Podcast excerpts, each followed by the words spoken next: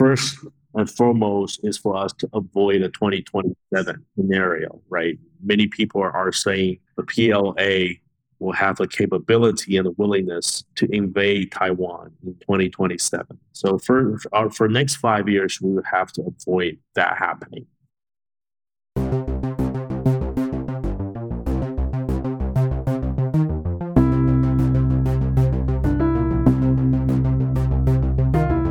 Welcome to the Hale Report. My name is Lyric Hughes Hale, and I'm editor in chief of EconView, and your host today, Tuesday, September 6, 2022.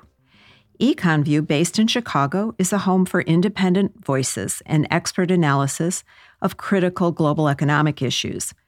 If you'd like to subscribe to our monthly newsletter, as well as listen to our podcasts, please visit our website, and if you can, support us on Substack.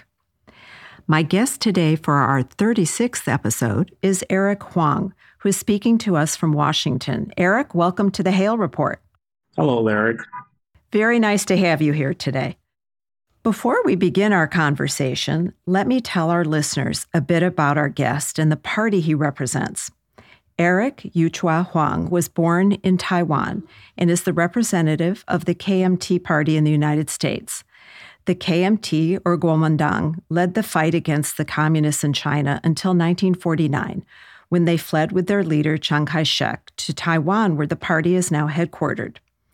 However, the current president of Taiwan is Tsai Ing wen, and she represents the pan green DPP. So Mr. Huang is a member of the pan blue opposition. He served as its international spokesperson for the KMT before moving to Washington. He's a graduate of University of Virginia and has a master's degree in international relations from Johns Hopkins University. So, Eric, I think you are perfectly placed to help us navigate the very tricky waters of the Taiwan Strait in order to understand the intricacies of Taiwan's position on global politics and its impact in the world. But first, as you probably know, um, I've always asked my guests how they became interested in the field that became their life's work, which you obviously did at a very early age. So, do you mind sharing your journey with us? Oh, absolutely. Um, well, first of all, thank you again. This is a great honor for me to be here. Um, I don't know if I can, uh, how much insight or how much light can shed on the big topic you talked you just mentioned. But I'm happy to share with you with anybody uh, why I got into the work that I did. Um, so when I was um, a child, I always had a, a, a, great interest for public service. I always wanted to uh, help others. I always want to help uh, people in need. And I always thought that, uh, you know, by helping others, uh, it makes my life better. When I was a college student, um, my major was international relations. And I read about um, Taiwan's international status, and I, I just felt a, a, great sense of commitment, uh, hoping I can improve Taiwan's uh, diplomacy efforts and help Taiwan to be better recognized uh, throughout the world. So the, the you know I the, the internal debate within me was not whether to get into public service is whether um, how to enter public service in Taiwan. Um, I had uh, the great fortune um, having many great mentors in my life uh, to guide me where I am today. So um, you know, I, I think it's important for me every day, and I, I remind myself every day we're in line this in this line of work to do public good, but not to seek power and authority. Um, only through that we try to achieve greater good. It's not an, an a personal mission, or um, there's no place for that. So this is this you know there there are obviously you know internal struggles, and I, I talk to myself every day. But um, I think so far um, I've been very fortunate. I I have uh, managed this pretty well. Well, you know, today uh, there's no doubt that Taiwan is at the center of the Cold War in Asia. So, Taiwan is going to have Eric elections on November 26th. Can you give us um, a preview of what's happening, what the issues are, what are local politics, and what was the effect of the COVID pandemic? Right. The, the, the COVID pandemic, like the rest of the world, has really rattled people's lives in Taiwan. Um, first and foremost, uh, people suffer economic economically, and obviously change people's lifestyle somewhat. However, I think uh, this upcoming local election uh, is mostly about the quality and image of individual candidates. Um, this is um, not an election that might um, reflect upon, say, national security or other stuff. I think this is um, a grassroots grassroots election that uh, people are looking for that personal connection between candidates and voters. Nevertheless, I think um, pandemic um, will have an, a toll in this election in the sense that um, maybe some voters would want to cast their ballot to a candidate who has a better vision to lead their individual cities, uh, say, past and beyond the pandemic, which we are towards the tail end of this COVID 19. Um, however, um, you know, because Beijing and the, the people, uh, the, uh, the, the Chinese Communist Party will be having their 20th Party Congress uh, very soon. So we don't know whether um, they will make any type of moves that will uh, change voters' behavior. Um, but usually, I think uh, KMT is the Kuomintang, the party that I represent, has a very strong holding in local elections.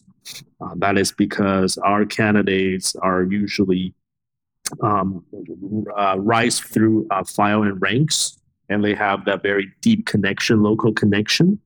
So this is um, so I would say you know that even though KMT are expecting, if you may call it a win in the local election, um, there are 21 cities. Um, we currently govern um, over half of them. So um, six is DPP, one is independent. So we currently govern 14, and we think we will be able to maintain that number, if not gain a few more cities. Um, but I think this is an election mostly about uh, individual candidates rather than um, a party uh, altogether. And the mayor of Taipei is a member of the KMT party as well. But what you're saying is it's really a beauty contest, a personality contest, more than it is about issues. The current mayor of Taipei is an independent. Independent. Uh, mm-hmm. He is the chairman of Taiwan People's Party. Uh, our our party's candidate is a legislator from Taipei. Obviously, his name is Wayne Chiang. Uh, he comes from the heritage of uh, Chiang Kai-shek's family, who obviously ruled uh, China and Taiwan. Um, you know, party obviously still have somewhat an influence. Um, I don't want to make it sound like party doesn't matter, party affiliation doesn't matter, but I think um, as we have seen in Taiwan's polling, and you know, the trend is um, party of voters who affiliate with parties are dropping and independent voters are rising. And they usually identify with issues and they uh, look for that connection uh, with candidates. So i think um, you know this it is, it is you're right a beauty contest if we may call it that between candidates. So back in washington you got to know that neighborhood while you were in school. But what can you tell us about the mood in Washington now, especially um, after the Pelosi visit, which seems to have somehow changed the status quo? Um, I, I, think, well, first, first and foremost, I think I would like to thank people here in Washington for their great interest in Taiwan and their willingness to help Taiwan. Um, I think the Pelosi visit did um, just that. The Pelosi visit um, you know, when I was a student at UVA, we took some uh, journalist journalism classes. You know, she shed lights for some people the darkness of Taiwan, and I think you know that trip got a lot of people pay attention to Taiwan, um, not just policymakers in Washington, And the American people that I know are um, just great people. They will not only help democratic countries, but they, they have this um, propensity to help people that they like. I think Taiwan fits that description. We're democratic and we are good people. So I think Americans um, really wants to help Taiwan, and I am very thankful. And I think here in Washington too, you know, one evidence is that um, they are currently talking about Taiwan Policy Act in the Congress, which right. My next question for you, yes, definitely, is yeah. quite significant. So, mm-hmm. um, I think this is a you know a bipartisan agreement consensus that you know, Taiwan is important. Taiwan uh, is not only serves the American interests in terms of democracy or semiconductor industry, but also um, is for the stability of the region. So I think um, the, the, the temperature is very high and very hot, and Taiwan has no intention of changing status quo, at least under the KMT. Um, I can't speak for the DPP, but um, we are we just we, we just try to do our things and you know um, stay out of trouble. And I think American folks are um, I, I are supporting us in that sense. It, looking at the Taiwan Affairs Act, a lot of it is about military support, but there are some issues that I think the Chinese will feel are provocative for example, giving full embassy status to the current missions in both Taipei and DC. What do you feel about that? Do you think that the eventual bill will be less provocative? Absolutely. I, I you know, because different members of the Congress would have to look at it and be, you know, agreeable. And for me, what's the most important, if we can call it the meat of this um, this entire act, which has to be tacked onto a, a bigger bill. Uh, we don't know which one it will be, maybe NDAA or maybe something else. Is the military aspect that you just mentioned? Uh, is the military aspect, uh, cooperation, is the arms sales. That is what we're looking at. The more, um, if we may call it symbolic, the one you mentioned, giving an embassy status. I think we already enjoy embassy status. I think um, changing a name to our embassy from TECRO to Taiwan um, Taiwan embassy um, might not be uh, included in the final text. I think, if, if I understood correctly, I think there are uh, ongoing discussion about this and we don't have to wait too long. In two weeks' time, we will be able to see the final text. But the sense I got, um, members in the Congress or policymakers, they want to get you know what is what actually matter, the, the you know substantial stuff in the album, in, in the bill, rather than some some symbolic things. But um, U.S. Congress is very supportive uh, but even if they pass those so-called more uh, provocative sections, we don't know how the administration will react. I see. So the, this, we still, you know, this is still something that we have to observe to see how everything panned out. Okay. So, um, one thing that I found interesting was recently the vice chairman, I guess, of the KMT, I think Andrew Hsia, made a visit to China, visiting China right after Pelosi's visit. What did you, it, it seemed to raise some eyebrows, even with the KMT itself.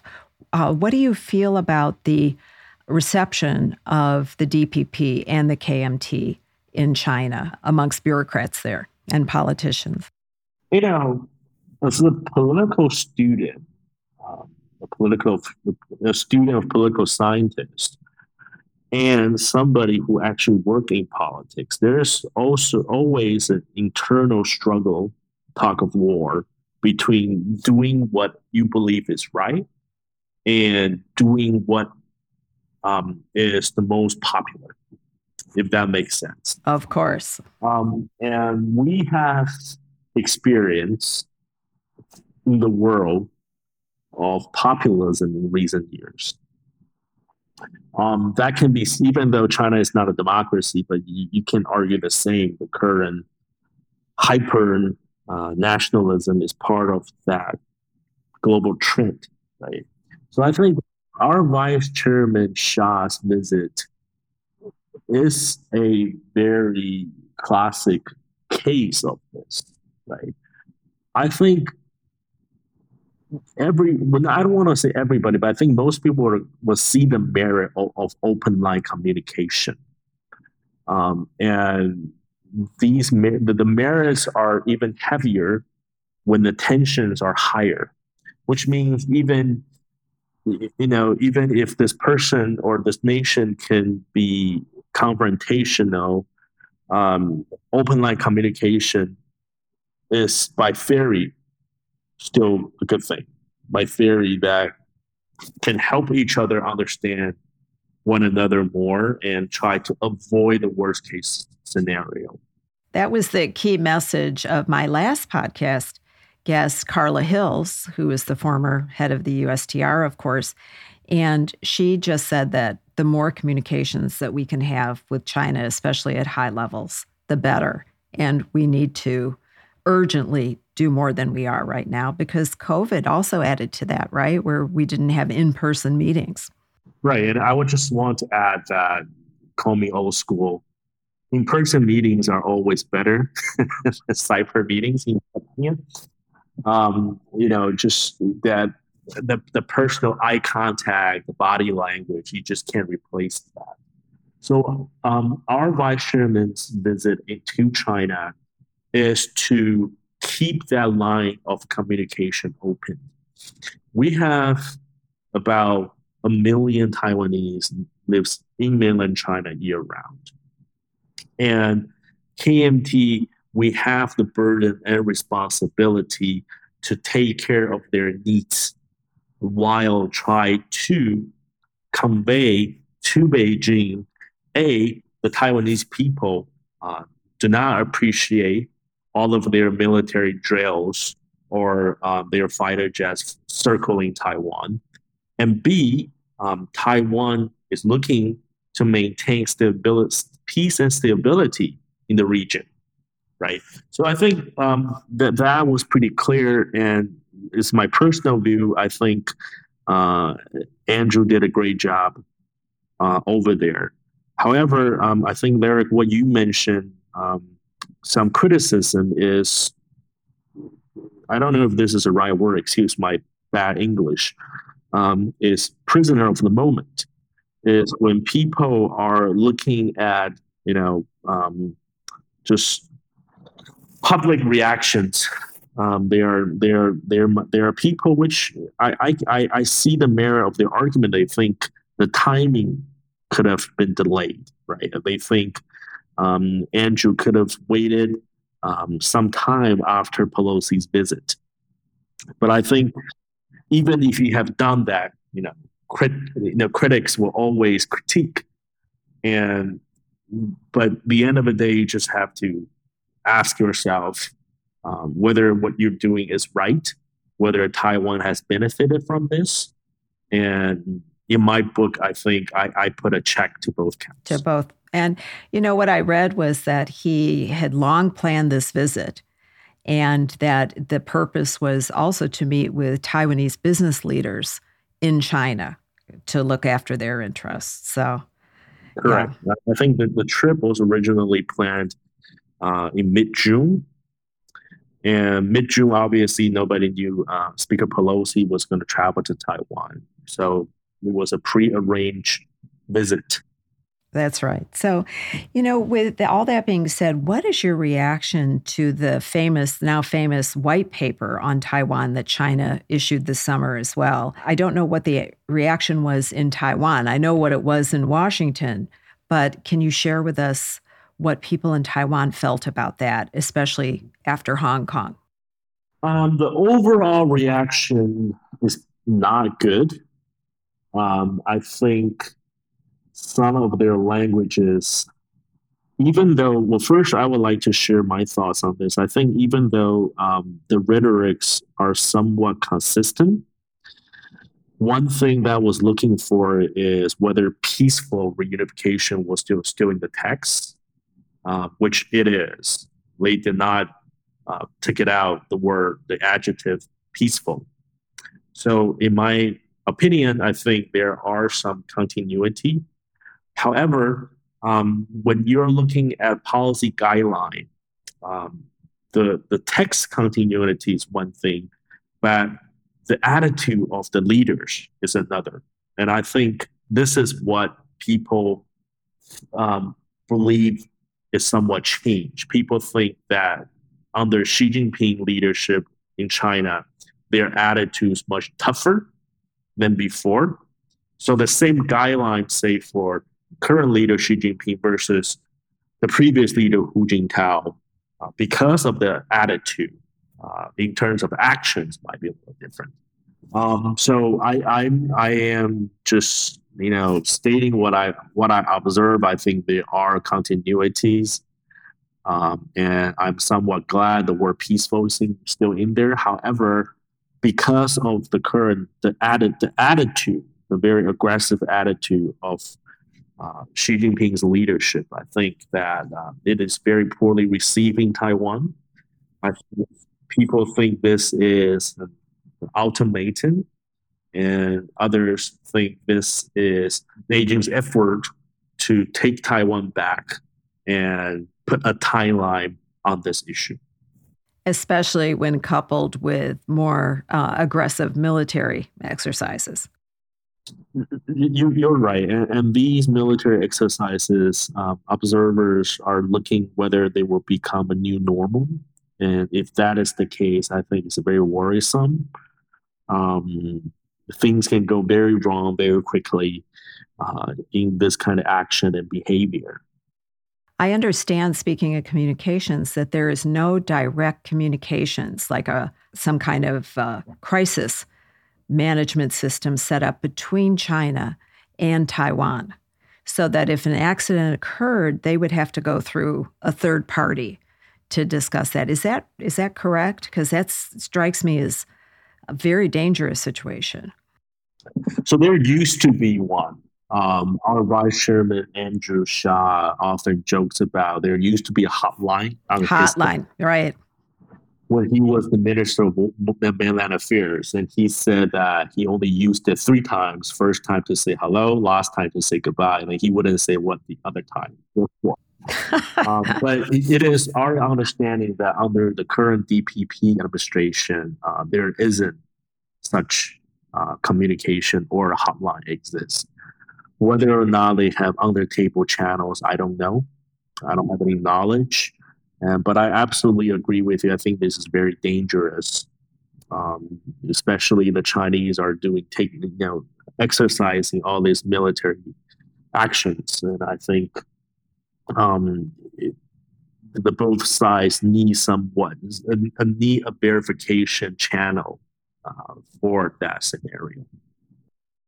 If you'd like to become a supporter of EconView and the Hale Report, please visit our website and become a subscriber.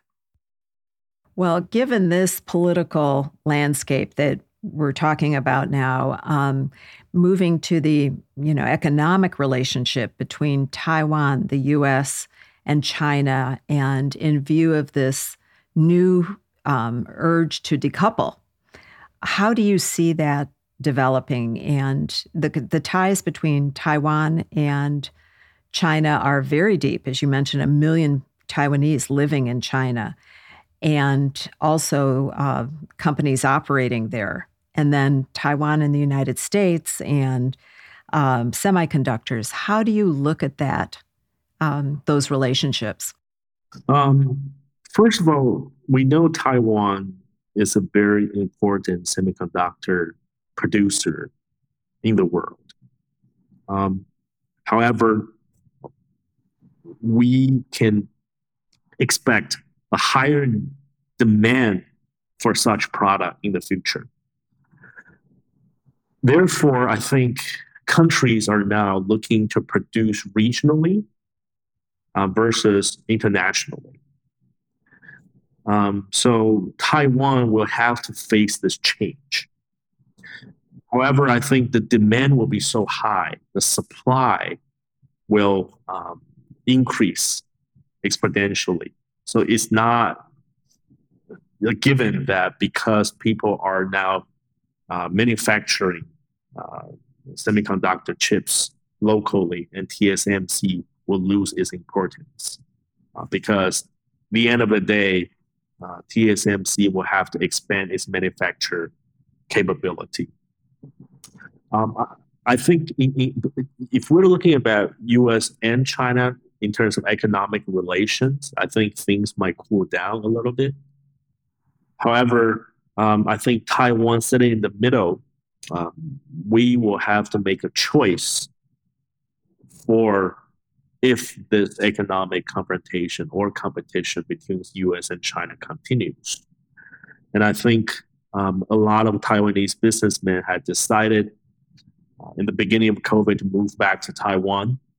And our government is in, encouraging uh, TSMC and the ecosystem companies to invest in the US.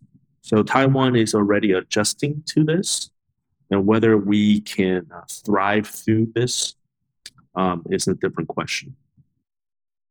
Right. And um, there'll be a lot of readjustments for sure um, as, as part of this.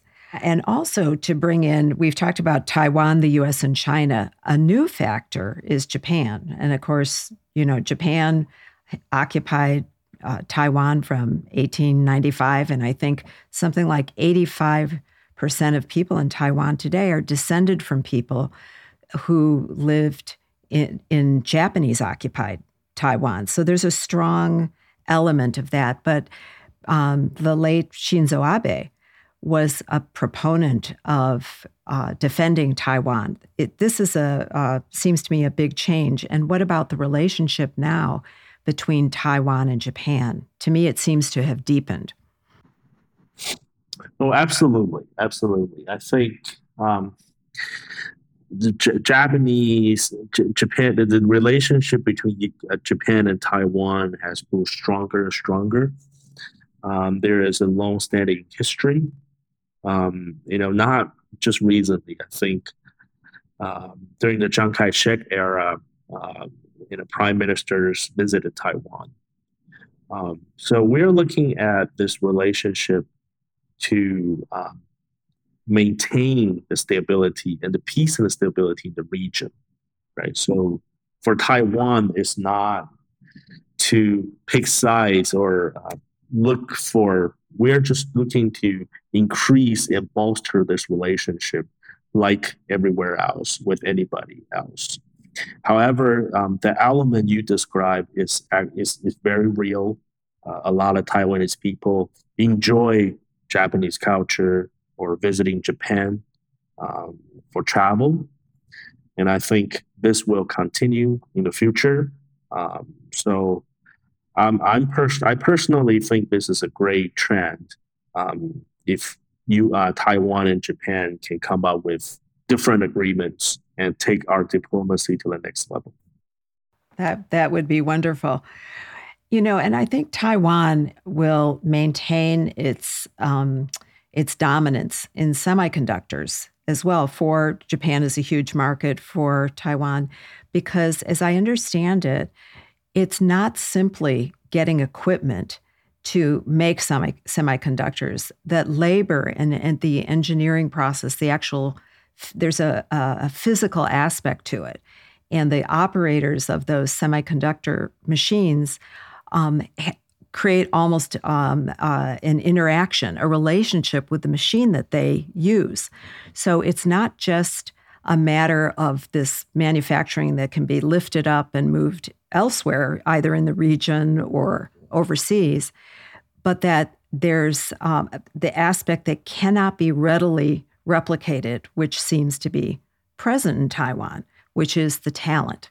And China, as I understand, has been trying to get some of the engineers, but I think that it's that um, the actual manufacturing process has much more of a human element than most people realize.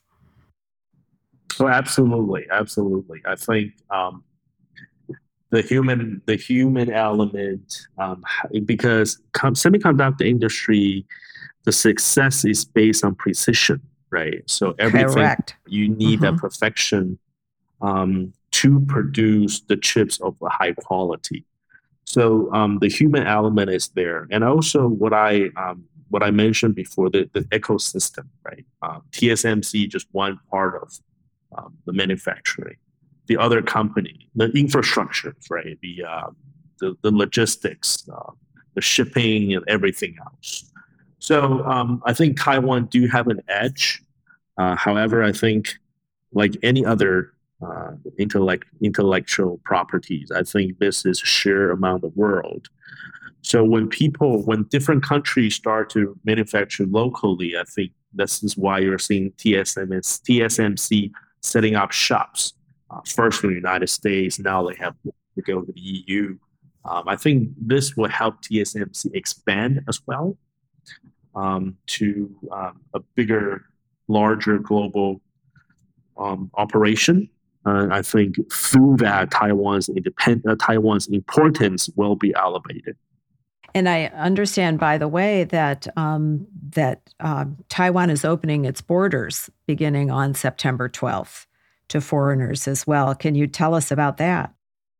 Um, this is just a great development. So before this, um, as a foreigner, you need an invitation um, to conduct some sort of business or travel to Taiwan. So um, the world is reopening up. Um, so we are now getting ready for a post-COVID world, and Taiwan is doing the same.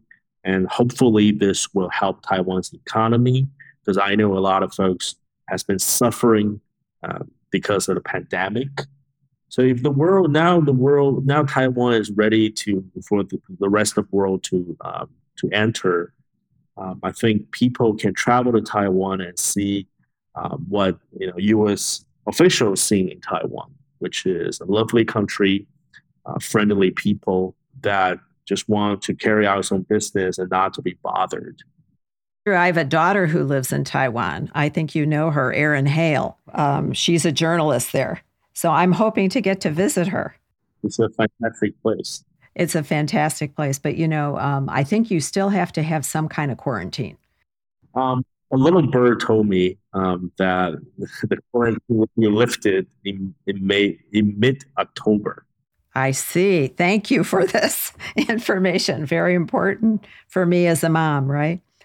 looking at um, what's going you mentioned the eu and looking at what's going on in ukraine many people have taken um, a lesson from that saying that this same predicament could happen uh, with taiwan. Do you believe that that's true that now china will be emboldened by what happened with russia and ukraine? Or do you think that's just a false analogy? It's, I, I usually say this, say this, it's very hard to predict what China would do because of lack of transparency. And whenever we are making predictions, we usually use rational thinking, and sometimes dictators um, don't rely on rational thinking. However, um, say if you are um, assessing the, the, the, the international uh, current situation, I think the Ukraine situation should not should not embolden China. And quite quite on the contrary, I think they should be worried and concerned about taking on behaviors that might offend the rest of the world. I think you know military uh, confrontation is one thing. I think economic uh, uh, boycotts is another thing. I think um, it is now um, more and more clear, even though uh, for Taiwan, uh, a lot of the countries, especially the US, has this strategic ambiguity, which is a military ambiguity. But I think the economic sense has become more and more clear that um, in any uh, type of scenario, uh, Ukraine scenario, which facing invasion, I think a severe uh, boycott or sanction will be placed towards China. And I think China should be worried looking at this Ukraine situation and say, first of all, um, if they carry out some type of uh, invasion scenario, um, this war will be dragged on. And second, I think they should be worried that how fast the, the rest of the world came together to support Ukraine. I, I suspect they would do the same for Taiwan. Mm. One thing that surprised me was conscription in Taiwan. I would think that Taiwan would have a draft that would be maybe at least two years for every able bodied man on the island. But I understand it's just four months, but now people are thinking of lengthening that. So, yes, um, Taiwan, by our constitution, we have a conscription. Um, so, my father's generation, they did serve two to three years every man, uh, able man. Um, so the current situation is because um, President Ma Ying-jeou tried to develop a all voluntary force in Taiwan. So they uh, shortened the serving time to four months. Uh, I believe now they are putting it back to one year. Um, that's one thing. And second is, I think they are revisiting our reserve policy. So they're going to make um, our reserve forces stronger and more um, mobile. So the, the reform uh, happening in Taiwan is to help the country better defend itself. Uh, one thing, and second is always to show determination to the rest of the world.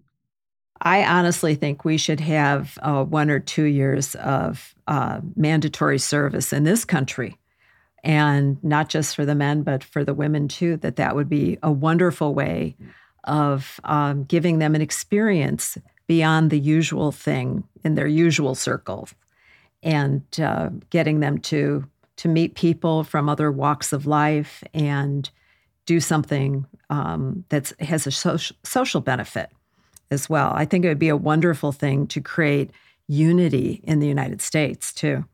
It's, it's, you're right. So you're looking from a societal perspective. Right. Individual perspective, I think, um, you know, serving the military is, is, is a great experience to discipline yourself, to learn how to follow orders. Um, I think um, many could really benefit from that. I know quite a few who could benefit from from that for sure. So um, at the same time, um, I, I, I, and please also correct me with this fact. I believe Taiwan's birth rate is the lowest in the world. So, given this basically happy, growing society, what do you see as the reason for that? And are there plans to reverse that? Um, I'm really not an expert on this, but I'm happy to share my uh, my opinion. Um, you know, I, I'm, I'm, ex- my, my wife and I, and I were expecting, we're happy. Yay. You're doing your part, right? I'm doing my part. Um, we, we're planning to have more than one kid. Um, I think a lot of Taiwanese uh, people, um, my age really, are not getting married or not having kids for a number of reasons. Uh, one is obvious economic. You know, not not to not to complain, but you know, getting married, wedding, and raise a kid uh, is really really costly, and especially as a parent, uh, we would like to afford the opportunity our parents afford us to our next generation. So I think economics obviously one of them, and I think the second I think is just is a cultural thing. I think um, raising a kid is just not a very popular cultural in Taiwan right now. Hmm. Um, can that be changed? Yes. And I think third is political. I think even though people, you look at Taiwanese people, they are not reacting uh, much to the Chinese military drill. But I think uh, uncertainty is still there, right? Um, bringing bringing a life to the world is a lifelong responsibility, and I think you know, as a parent, you would think about, oh, you know, what kind of world will my child face? So I think a combination of these things, among others, um, it, you know, come be, give us the result of Taiwan's low birth rate. Uh, would that change? Um, I, I don't think they will change um, in the next 10, 20 years. I think the younger generation will be less inclined to have babies Um, but th- it is a national security problem for Taiwan. Um, but I think if a the, the cross strait tensions drops down, and b if Taiwan can enjoy uh, a better economic growth, where um, there will be more and more up, upper middle class and double income households in Taiwan. I think um, the birth rate problem uh, will be not as severe as today. What about immigration as a solution? I, I don't know how difficult it would be for, for example, a Chinese citizen to to immigrate to to Taiwan. Is that an easy or hard process, or could that help this issue? Um, the Chinese immigrants faces the most strict policy versus immigrants from other places. But nevertheless, uh, Taiwan, till today, do not recognize dual citizenships. I see. So if you were Taiwanese and you became an American citizen, which is okay. But say if you're an American and want to become Taiwanese, you have to give up your country of origins citizenship. I but see. That's one reason why um, immigration, um, we don't see a large number of immigrants in Taiwan, even though they can get their permanent residence, uh, ARC. Um, second is, um, I don't know how ready Taiwan society is facing immigration. Um, immigration in different parts of the world uh, has bring much benefit. So I think Taiwan has to look at our society and say, um, do we have enough tolerance for immigrants? But I think, in, given the current situation, um, Taiwan would need immigrants. Um, I just don't know whether uh, Taiwan have enough attraction in terms of immigration policies to attract immigrants to come to Taiwan. I, I just think that based on the current trends, this will be uh, an issue that has to be faced one way or the other, right? Otherwise, you'll just have a slow, uh, slow motion diminution of Taiwan. You know, uh, if if our listeners want to learn more about all the things that you've been sharing, Eric, about Taiwan, it's so hard these days to know, especially when it's a place where there's a lot of contrary opinions. Where do people go to find out more information about Taiwan? Where what do you read? I, I read I read I read from six, seven different sources, news sources every day. Um, I think if you want to read about Taiwan, um, just read as much as you can. Um, there's Taiwan News, there's Taipei Times. Um, I think the Western media covers Taiwan from time to time. It is obviously the best if you can read from original Chinese sources. Uh, but um, you know, I think uh, foreign relation magazines like Foreign Policy, The Diplomat, National Interest, they all do a great job covering Taiwan.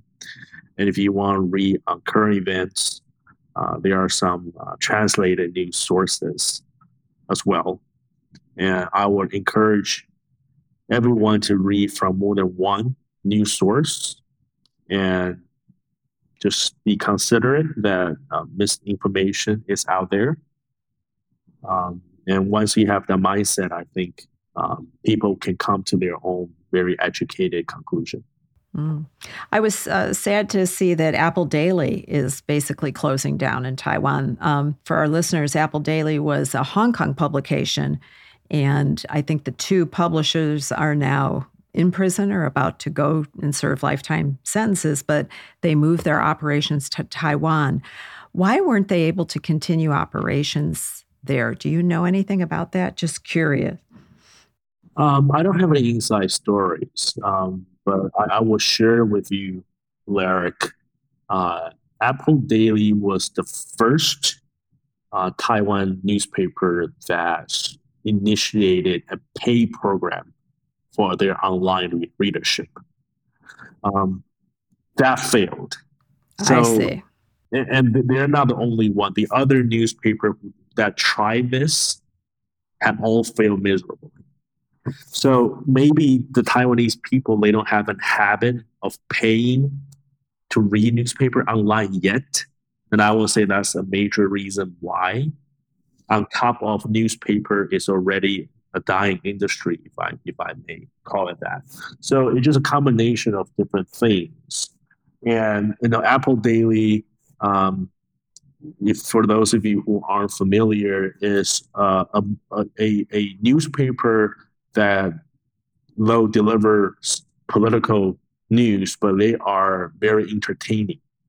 Uh, people will read uh, Apple Daily. So I think uh, Apple Daily was also the first uh, Taiwanese newspaper that um, have very large photos and very small captions, right? So it's, it's, it's, a revolutionary newspaper in Taiwan that changed the way people think about newspaper. Uh, it's just very unfortunate. Uh, newspaper um, is a sunset industry, and they couldn't um, really get readers to pay to read online. So basically, the business model did just didn't work, is what you're saying. It wasn't a political issue at all. Um, I don't think I don't think it was a political issue at all. If anything, the current government favors Apple Daily, if I if I may. Um, this might sound like an accusation, but it's just my opinion. So I think it's just a business model. And I think uh, newspapers around the world uh, are facing the same issue. So I'm going to save my hardest question for the last. um, so, and because this, it, it, I'm asking, you know, for your, for, for your prediction, but you know, as we know, more countries have been ending their diplomatic recognition of Taiwan over time due to, you know, the basically Chinese pressure to do so, with economic incentives attached to that. Um, what is the eventual resolution of what people call the Taiwan question? Uh, casting your mind five or 10 years from now, what how will this eventually stabilize?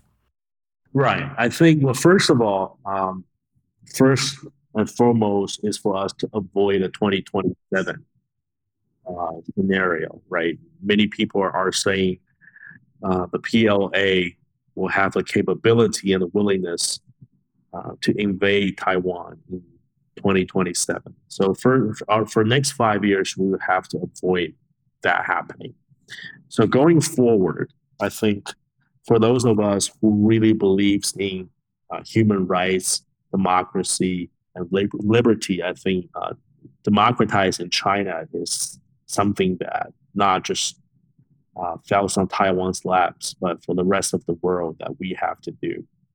We have to ensure um, the Chinese people living in mainland China has the human rights that they all deserve and endowed by the Creator. And if we can have a democratic China, I think the cross-strait problem can be better solved, I think, through peaceful and democratic means. In the meantime, um, Taiwan uh, has to avoid um, being the provocateur in cross-strait relations, which Taiwan has done a great job to maintain status quo.